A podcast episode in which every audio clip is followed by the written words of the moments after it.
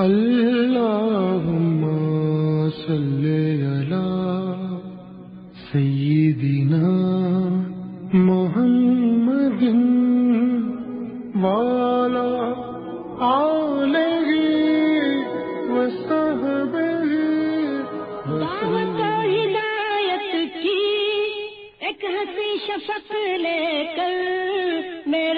مصطفیٰ میرے مصطفیٰ۔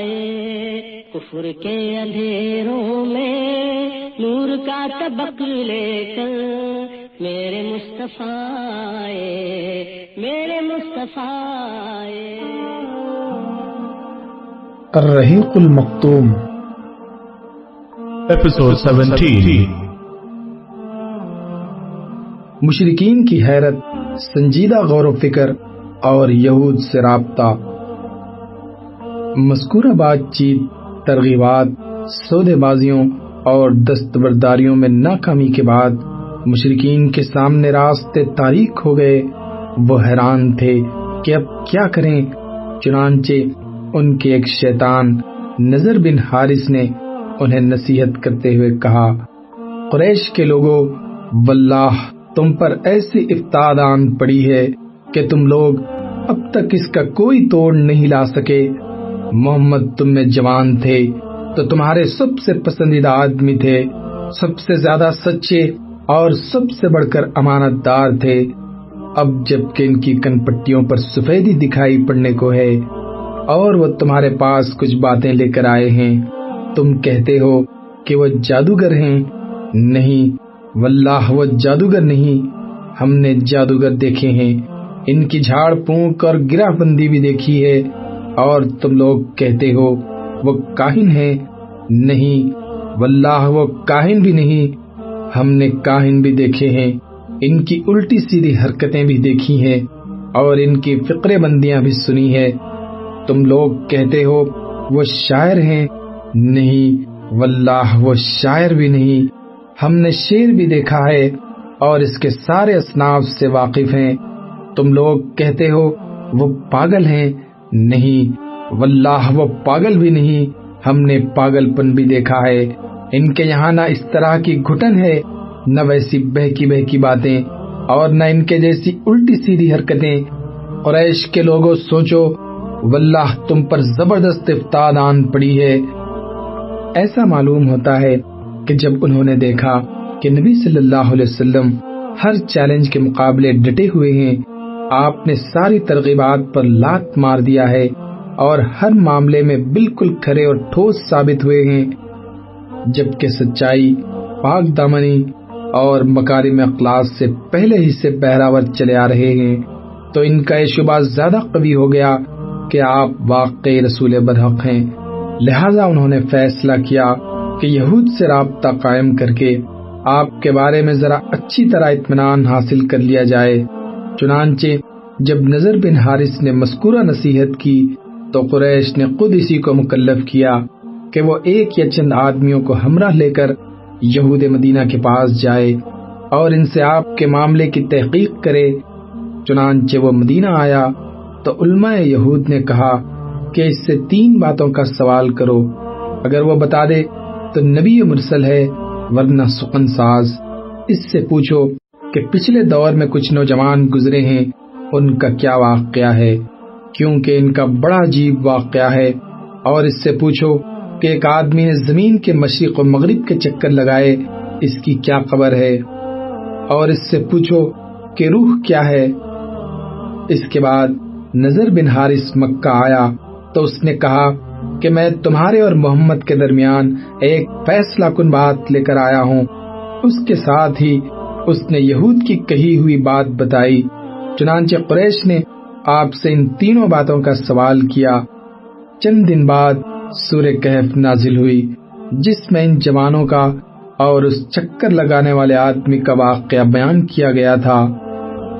جوان اصحاب کہف میں سے تھے اور وہ آدمی ذوالقرنین تھا۔ روح کے متعلق جواب سور اسرا میں نازل ہوا۔ اس سے قریش پر یہ بات واضح ہو گئی کہ آپ سچے اور برحق پیغمبر ہیں، لیکن ان ظالموں نے کفر و انکار ہی کا راستہ اختیار کیا۔ مشرقین نے رسول اللہ صلی اللہ علیہ وسلم کی دعوت کا جس انداز سے مقابلہ کیا تھا، یہ اس کا ایک مختصر سا خاکہ ہے۔ انہوں نے یہ سارے اقدامات پہلو ب پہلو کیے تھے۔ وہ ایک ڈھنگ سے دوسرے ڈھنگ اور ایک طرز عمل سے دوسرے طرز عمل کی طرف منتقل ہوتے رہتے۔ سختی سے نرمی کی طرف اور نرمی سے سختی کی طرف، جدال سے سودے بازی کی طرف اور سودے بازی سے جدال کی طرف، دھمکی سے ترغیب کی طرف اور ترغیب سے دھمکی کی طرف۔ کبھی بھڑکتے، کبھی نرم پڑ جاتے، کبھی جھگڑے اور کبھی چکنی چکنی باتیں کرنے لگتے۔ کبھی مرنے مارنے پر اتر آتے اور کبھی خود اپنے دین سے دستبردار ہونے لگتے، کبھی گرستے، برستے اور کبھی ایسے دنیا کی پیشکش کرتے۔ نہ انہیں کسی پہلو قرار تھا، نہ کنارہ کشی ہی گوارا تھی اور ان سب کا مقصود یہ تھا کہ اسلامی دعوت ناکام ہو جائے اور کفر کا پراگندہ شیرازہ پھر سے جڑ جائے۔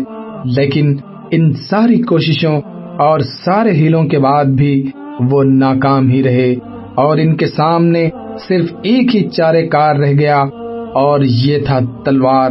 مگر ظاہر ہے، تلوار سے اختلاف میں اور شدت ہی آتی، بلکہ باہم کشتقون کا ایسا سلسلہ چل پڑتا جب پوری قوم کو لے ڈوبتا۔ اس لیے مشرقین حیران تھے کہ وہ کیا کریں۔ ابو طالب اور ان کے خاندان کا موقف۔ لیکن جہاں تک ابو طالب کا تعلق ہے، تو جب ان کے سامنے قریش کا یہ مطالبہ آیا کہ وہ نبی صلی اللہ علیہ وسلم کو قتل کرنے کے لیے ان کے حوالے کر دیں اور ان کی حرکات و سکنات میں ایسی علامت دیکھیں، جس سے اندیشہ پختہ ہوتا تھا کہ وہ ابو طالب کے عہد و حفاظت کی پرواہ کیے بغیر نبی صلی اللہ علیہ وسلم کو قتل کرنے کا تہیہ کیے بیٹھے ہیں۔ مثلا اقبا بن ابی معید ابو جہل بن حشام اور عمر بن خطاب کے اقدامات، تو انہوں نے اپنے جد اعلی مناف کے دو صاحبزادوں ہاشم اور مطلب سے وجود میں آنے والے خاندانوں کو جمع کیا اور انہیں دعوت دی کہ وہ سب مل کر نبی صلی اللہ علیہ وسلم کی حفاظت کا کام انجام دیں گے۔ ابو طالب کی یہ بات عربی حمیت کے پیش نظر ان دونوں خاندانوں کے سارے مسلم اور کافر افراد نے قبول کی اور اس پر قانے کعبہ کے پاس عہد و پیمان کیا۔ البتہ صرف ابو طالب کا بھائی ابو لہب ایک فرد تھا جس نے بات منظور نہ کی اور سارے خاندان سے الگ ہو کر مشرقین قریش کے ساتھ رہا۔ مکمل بائیکاٹ ظلم ستم کا پیمان۔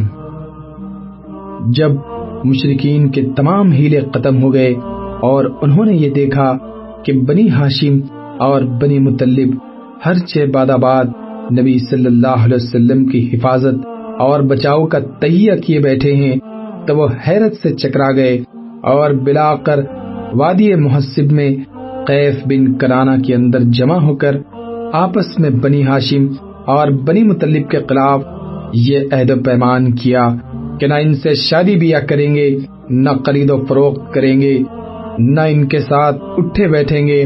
نہ ان سے میل جول رکھیں گے، نہ ان کے گھروں میں جائیں گے، نہ ان سے بات چیت کریں گے۔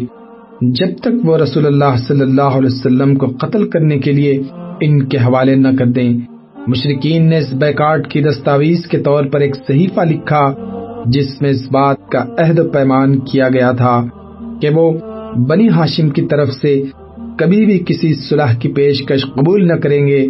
نہ ان کے ساتھ کسی طرح کی مروت برتیں گے۔ جب تک وہ رسول اللہ صلی اللہ علیہ وسلم کو قتل کرنے کے لیے مشرقین کے حوالے نہ کر دیں۔ ابن قیم کہتے ہیں کہ کہا جاتا ہے کہ یہ صحیفہ منصور بن اکرما بن عامر بن ہاشم نے لکھا تھا اور بعض کے نزدیک نظر بن حارث نے لکھا تھا۔ لیکن صحیح بات یہ ہے کہ لکھنے والا مغیز بن عامر بن ہاشم تھا۔ رسول اللہ صلی اللہ علیہ وسلم نے اس پر بدعا کی اور اس کا ہاتھ چل ہو گیا۔ بہرحال یہ عہد و پیمان طے پا گیا اور صحیفہ کانے کعبہ کے اندر لٹکا دیا گیا۔ اس کے نتیجے میں ابو لہب کے سوا بنی ہاشم اور بنی مطلب کے سارے افراد مسلمان رہے ہوں یا کافر سمٹ سمٹا کر شیب ابی طالب میں محبوس ہو گئے، یہ نبی صلی اللہ علیہ وسلم کی بیست کے ساتویں سال محرم کی چاند رات کا واقعہ ہے۔ تین سال شیب ابی طالب میں اس بیکاٹ کے نتیجے میں حالات نہایت سنگین ہو گئے۔ قلے اور سامان قردنوش کی آمد بند ہو گئی کیونکہ مکے میں جو غلہ یا فروختنی سامان آتا تھا، اسے مشرقین لپک کر خرید لیتے، اس لیے محسورین کی حالت نہایت پتلی ہو گئی۔ انہیں پتے اور چمڑے کھانے پڑے۔ فاقہ کشی کا حال یہ تھا، بھوک سے بلکتے ہوئے بچوں اور عورتوں کی آوازیں گھاٹی کے باہر سنائی پڑتی تھی ان کے پاس بمشکل ہی کوئی چیز پہنچ پاتی، وہ بھی پس پردہ۔ وہ لوگ حرمت والے مہینوں کے علاوہ باقی ایام میں اشیاء ضرورت کی خرید کے لیے گھاٹی سے باہر نکلتے بھی نہ تھے اور پھر انہیں قافلوں کا سامان خرید سکتے تھے جو باہر سے مکہ آتے تھے، لیکن ان کے سامان کا دام بھی مکے والے اس قدر بڑھا کر خریدنے کے لیے تیار ہو جاتے کہ محسورین کے لیے کچھ خریدنا مشکل ہو جاتا۔ حکیم بن حزام، جو حضرت قتیجہ کا بھتیجا تھا، کبھی کبھی اپنی پھوپھی کے لیے گیہوں بھجوا دیتا۔ ایک بار ابو جہل سے سابقہ پڑ گیا، وہ غلہ روکنے پر اڑ گیا۔ لیکن ابو البختری نے مداخلت کی اور اسے اپنی پھوپھی کے پاس گیہوں بھجوانے دیا۔ ادھر ابو طالب کو رسول اللہ کے بارے میں برابر قطرہ لگا رہتا۔ اس لیے جب لوگ اپنے اپنے بستروں پر چلے جاتے تو وہ رسول اللہ سے کہتے، تم اپنے بستر پر سو رہو۔ مقصد یہ ہوتا کہ اگر کوئی شخص آپ کو قتل کرنے کی نیت رکھتا ہو تو دیکھ لے کہ آپ کہاں سو رہے ہیں۔ پھر جب لوگ سو جاتے تو ابو طالب آپ کی جگہ بدل دیتے یعنی اپنے بیٹوں، بھائیوں یا بھتیجوں میں سے کسی کو رسول اللہ کے بستر پر سلا دیتے اور رسول اللہ سے کہتے کہ تم اس کے بستر پر چلے جاؤ۔ اس محسوری کے باوجود رسول اللہ صلی اللہ علیہ وسلم اور دوسرے مسلمان حج کے ایام میں باہر نکلتے تھے اور حج کے لیے آنے والوں سے مل کر انہیں اسلام کی دعوت دیتے، اس موقع پر ابو لہب کی جو حرکت ہوا کرتی تھی، اس کا ذکر پچھلے صفحات میں آ چکا ہے۔ صحیفہ چاک کیا جاتا ہے۔ ان حالات پر پورے تین سال گزر گئے۔ اس کے بعد محرم دس نبوت میں صحیفہ چاک کیے جانے اور اس ظالمانہ عہد و پیمان کو ختم کیے جانے کا واقعہ پیش آیا۔ اس کی وجہ یہ تھی کہ شروع ہی سے قریش کے کچھ لوگ اگر اس عہد و پیمان سے راضی تھے تو کچھ ناراض بھی تھے اور انہی ناراض لوگوں نے اس صحیفے کو چاک کرنے کی تگودو کی۔ اس کا اصل محرک قبیل بنو عامر بن لوئی کا حشام بن امر نامی ایک شخص تھا۔ یہ رات کی تاریکی میں چپ کے چپ کے شیب ابی طالب کے اندر غلہ بھیج کر بنو ہاشم کی مدد بھی کیا کرتا۔ یہ زہیر بن ابی امیہ مغزومی کے پاس پہنچا۔ زہیر کی ماں آتے کا عبد المطلب کی صاحبزادی یعنی ابو طالب کی بہن تھی اور اس سے کہا، زہیر، کیا تمہیں یہ گوارا ہے کہ تم تو مزے سے کھاؤ پیو اور تمہارے ماموں کا وہ حال ہے جسے تم جانتے ہو؟ زہیر نے کہا، افسوس، میں تنہ تنہا کیا کر سکتا ہوں؟ ہاں اگر میرے ساتھ کوئی اور آدمی ہوتا تو میں اس صحیفے کو پھاڑنے کے لیے یقیناً اٹھ پڑتا۔ اس نے کہا اچھا تو ایک آدمی اور موجود ہے۔ پوچھا، کون ہے؟ کہا، میں ہوں۔ زہیر نے کہا اچھا تو تیسرا آدمی تلاش کرو۔ اس پر حشام متام بن ادی کے پاس گیا اور بنو ہاشم اور بنو مطلب سے جو کہ عبد مناف کی اولاد تھے متام کے قریبی نسبی تعلق کا ذکر کر کے اسے ملامت کی کہ اس نے اس ظلم پر قریش کی ہم نوائی کیوں کر کی۔ یاد رہے کہ متام بھی عبد مناف ہی کی نسل سے تھا۔ متام نے کہا، افسوس، میں تنہ تنہا کیا کر سکتا ہوں؟ حشام نے کہا، ایک آدمی اور موجود ہے۔ متام نے پوچھا، کون ہے؟ حشام نے کہا، میں۔ متام نے کہا اچھا ایک تیسرا آدمی تلاش کرو۔ حشام نے کہا، یہ بھی کر چکا ہوں۔ پوچھا، وہ کون ہے؟ کہا، زہیر بن ابی امیہ۔ متام نے کہا اچھا تو اب چوتھا آدمی تلاش کرو. اس پر حشام بن امر ابو البختری بن حشام کے پاس گیا اور اس سے بھی اسی طرح کی گفتگو کی جیسے متام سے کی تھی۔ اس نے کہا، بھلا کوئی اس کی تائید بھی کرنے والا ہے؟ حشام نے کہا ہاں پوچھا کون؟ کہا، زہیر بن ابی امیہ متام بن ادی اور میں۔ اس نے کہا اچھا تو پانچواں آدمی ڈھونڈو۔ اس کے لیے حشام زما بن اسود بن مطلب بن اسد کے پاس گیا اور اس سے گفتگو کرتے ہوئے بنو ہاشم کی قرابت اور ان کے حقوق یاد دلائے۔ اس نے کہا، بھلا جس کام کے لیے مجھے بلا رہے ہو، اس سے کوئی اور بھی متفق ہے؟ حشام نے اسبات میں جواب دیا اور سب کے نام بتلائے۔ اس کے بعد ان لوگوں نے ہجون کے پاس جمع ہو کر آپس میں یہ عہد و پیمان کیا۔ کہ صحیفہ چاک کرنا ہے۔ زہیر نے کہا، میں ابتدا کروں گا یعنی سب سے پہلے میں ہی زبان کھولوں گا۔ صبح ہوئی تو سب لوگ حزب معمول اپنی اپنی محفلوں میں پہنچے۔ زہیر بھی ایک جوڑا زیب تن کیے ہوئے پہنچا۔ پہلے بیت اللہ کے ساتھ چکر لگائے، پھر لوگوں سے مقادم ہو کر بولا، مکے والوں کیا ہم کھانا کھائیں؟ کپڑے پہنے اور بنو ہاشم تباہ ہو برباد ہوں۔ نہ ان کے ہاتھ کچھ بیچا جائے، نہ ان سے کچھ خریدا جائے۔ اللہ کی قسم، میں بیٹھ نہیں سکتا۔ یہاں تک کہ ظالمانہ اور قرابت چکن صحیفے کو چاک کر دیا جائے۔ ابو جہل، جو مسجد حرام کے ایک گوشے میں موجود تھا، بولا، تم غلط کہتے ہو۔ اللہ کی قسم، اسے پھاڑا نہیں جا سکتا۔ اس پر زما بن اسود نے کہا، واللہ، تم زیادہ غلط کہتے ہو۔ جب یہ صحیفہ لکھا گیا تھا تب بھی ہم اس سے راضی نہ تھے۔ اس پر ابو البختری نے گرہ لگائی۔ زما ٹھیک کہہ رہا ہے۔ اس میں جو کچھ لکھا گیا ہے، اس سے نہ ہم راضی ہیں، نہ اسے ماننے کو تیار ہیں۔ اس کے بعد متام بن ادی نے کہا، تم دونوں ٹھیک کہتے ہو، اور جو اس کے خلاف کہتا ہے، غلط کہتا ہے۔ ہم اس صحیفے سے اور اس میں جو کچھ لکھا ہوا ہے، اس سے اللہ کے حضور برات کا اظہار کرتے ہیں۔ پھر حشام بن امر نے بھی اسی طرح کی بات کہی۔ یہ ماجرا دیکھ کر ابو جہل نے کہا یہ بات رات میں طے کی گئی ہے اور اس کا مشورہ یہاں کے بجائے کہیں اور کیا گیا ہے۔ اس دوران ابو طالب بھی حرم پاک کے گوشے میں موجود تھے۔ ان کے آنے کی وجہ یہ تھی کہ اللہ تعالیٰ نے رسول اللہ صلی اللہ علیہ وسلم کو اس صحیفے کے بارے میں یہ خبر دی تھی کہ اس پر اللہ تعالیٰ نے کیڑے بھیج دیے ہیں، جنہوں نے ظلم ستم اور قرابت چکنی کی ساری باتیں چٹ کر دی ہیں۔ اور صرف اللہ عز و جل کا ذکر باقی چھوڑا ہے۔ پھر نبی صلی اللہ علیہ وسلم نے اپنے چچا کو یہ بات بتائی، تو وہ قریش سے یہ کہنے آئے تھے کہ ان کے بھتیجے نے انہیں یہ اور یہ قبر دی ہے۔ اگر وہ جھوٹا ثابت ہوا، تو ہم تمہارے اور اس کے درمیان سے ہٹ جائیں گے۔ اور تمہارا جو جی چاہے کرنا، لیکن اگر وہ سچا ثابت ہوا، تو تمہیں ہمارے بیکاٹ اور ظلم سے باز آنا ہوگا۔ اس پر قریش نے کہا، آپ انصاف کی بات کہہ رہے ہیں۔ ادھر ابو جہل اور باقی لوگوں کی نوک جھوک ختم ہوئی، تو متام بن ادی صحیفہ چاک کرنے کے لیے اٹھا۔ کیا دیکھتا ہے کہ واقعی کیڑوں نے اس کا صفایا کر دیا ہے؟ صرف بسمک اللہ باقی رہ گیا اور جہاں جہاں اللہ کا نام تھا، وہ بچا ہے۔ کیڑوں نے اسے نہیں کھایا تھا۔ اس کے بعد صحیفہ چاک ہو گیا۔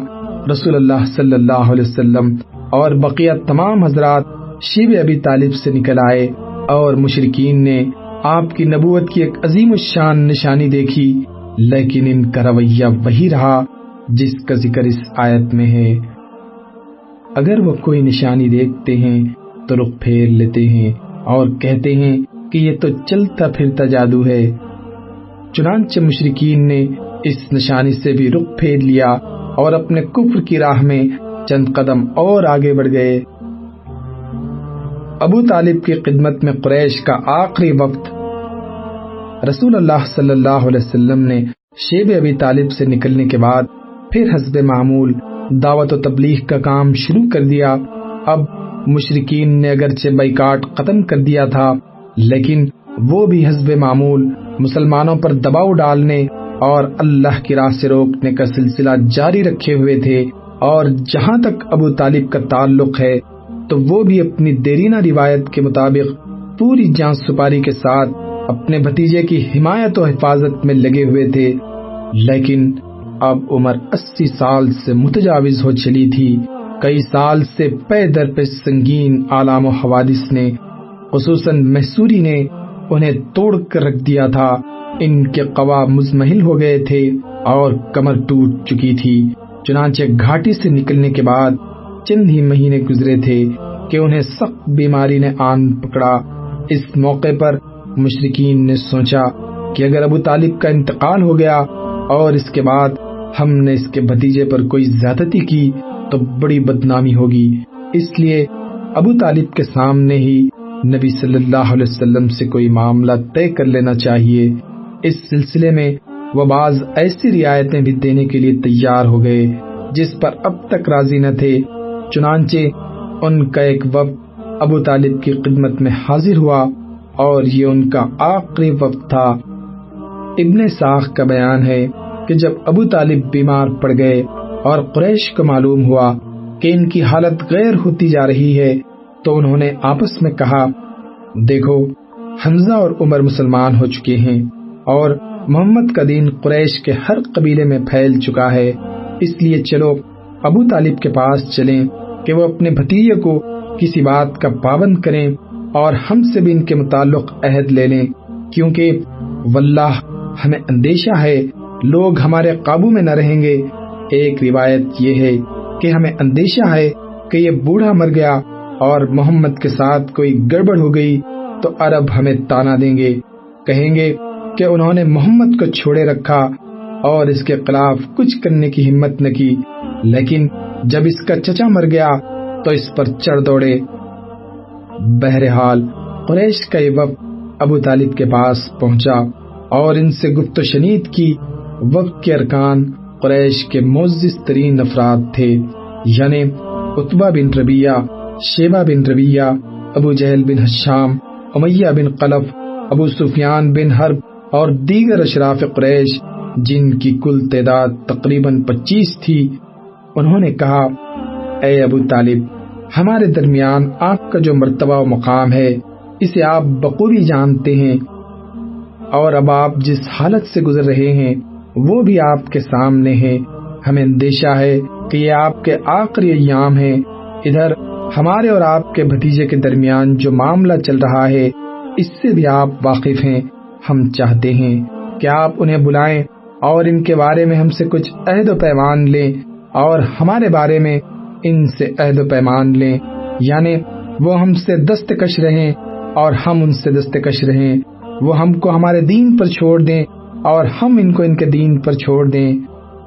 اس پر ابو طالب نے آپ صلی اللہ علیہ وسلم کو بلوایا اور آپ تشریف لائے تو کہا، بھتیجے، یہ تمہاری قوم کے معزز لوگ ہیں، تمہارے ہی لیے جمع ہوئے ہیں، یہ چاہتے ہیں کہ تمہیں کچھ عہد و پیمان دے دیں اور تم بھی انہیں کچھ عہد و پیمان دے دو۔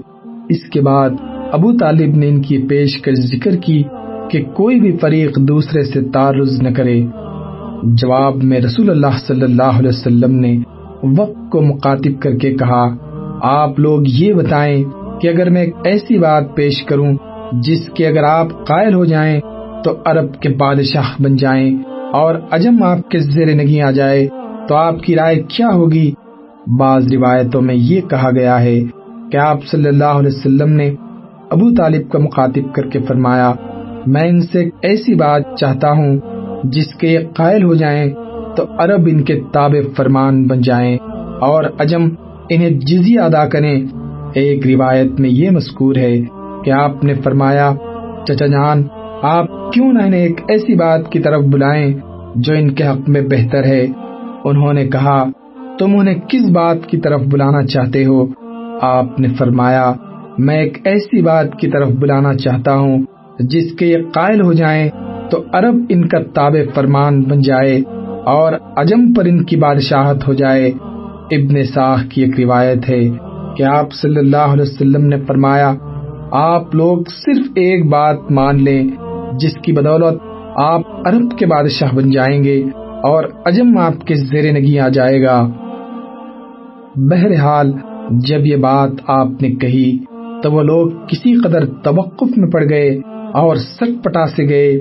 وہ حیران تھے کہ صرف ایک بات جو اس قدر مفید ہے، اسے مسترد کیسے کرنے؟ آخر کار ابو جہل نے کہا اچھا بتاؤ تو وہ بات کیا ہے؟ تمہارے باپ کی قسم، ایسی ایک بات کیا؟ دس باتیں بھی پیش کرو تو ہم ماننے کو تیار ہیں۔ آپ صلی اللہ علیہ وسلم نے فرمایا، آپ لوگ لا الہ الا اللہ کہیں اور اللہ کے سوا جو کچھ پوچھتے ہیں اسے چھوڑ دیں۔ اس پر انہوں نے ہاتھ پیٹ پیٹ کر اور تالیاں بجا بجا کر کہا، محمد، تم یہ چاہتے ہو کہ سارے خداؤں کی جگہ بس ایک ہی خدا بنا ڈالو؟ واقع تمہارا معاملہ بڑا عجیب ہے۔ پھر آپس میں ایک دوسرے سے بولے، اللہ کی قسم، یہ شخص تمہاری کوئی بات ماننے کو تیار نہیں، لہذا چلو، اپنے آبا اجداد کے دین پر ڈٹ جاؤ یہاں تک کہ اللہ ہمارے اور اس شخص کے درمیان فیصلہ فرما دے۔ اس کے بعد انہوں نے اپنی اپنی راہ لی۔ اس واقعے کے بعد انہی لوگوں کے بارے میں قرآن مجید کی یہ آیات نازل ہوئی سواد قسم ہے نصیحت بھرے قرآن کی، بلکہ جنہوں نے کفر کیا، ہیکڑی اور ضد میں ہیں۔ ہم نے کتنی ہی قومیں ان سے پہلے ہلاک کر دی اور وہ چیخے چلائے، لیکن اس وقت جبکہ بچنے کا وقت نہ تھا، انہیں تعجب ہے کہ ان کے پاس خود انہی میں سے ایک ڈرانے والا آ گیا۔ کافر کہتے ہیں کہ یہ جادوگر ہے، بڑا جھوٹا ہے۔ کیا اس نے سارے معبودوں کی جگہ ایک ہی معبود بنا ڈالا؟ یہ تو بڑی عجیب بات ہے۔ اور ان کے بڑے یہ کہتے ہوئے نکلے کہ چلو اور اپنے معبودوں پر ڈٹے رہو۔ یہ ایک سوچی سمجھی اسکیم ہے۔ ہم نے کسی اور ملت میں بات نہیں سنی۔ یہ محض گھڑنت ہے۔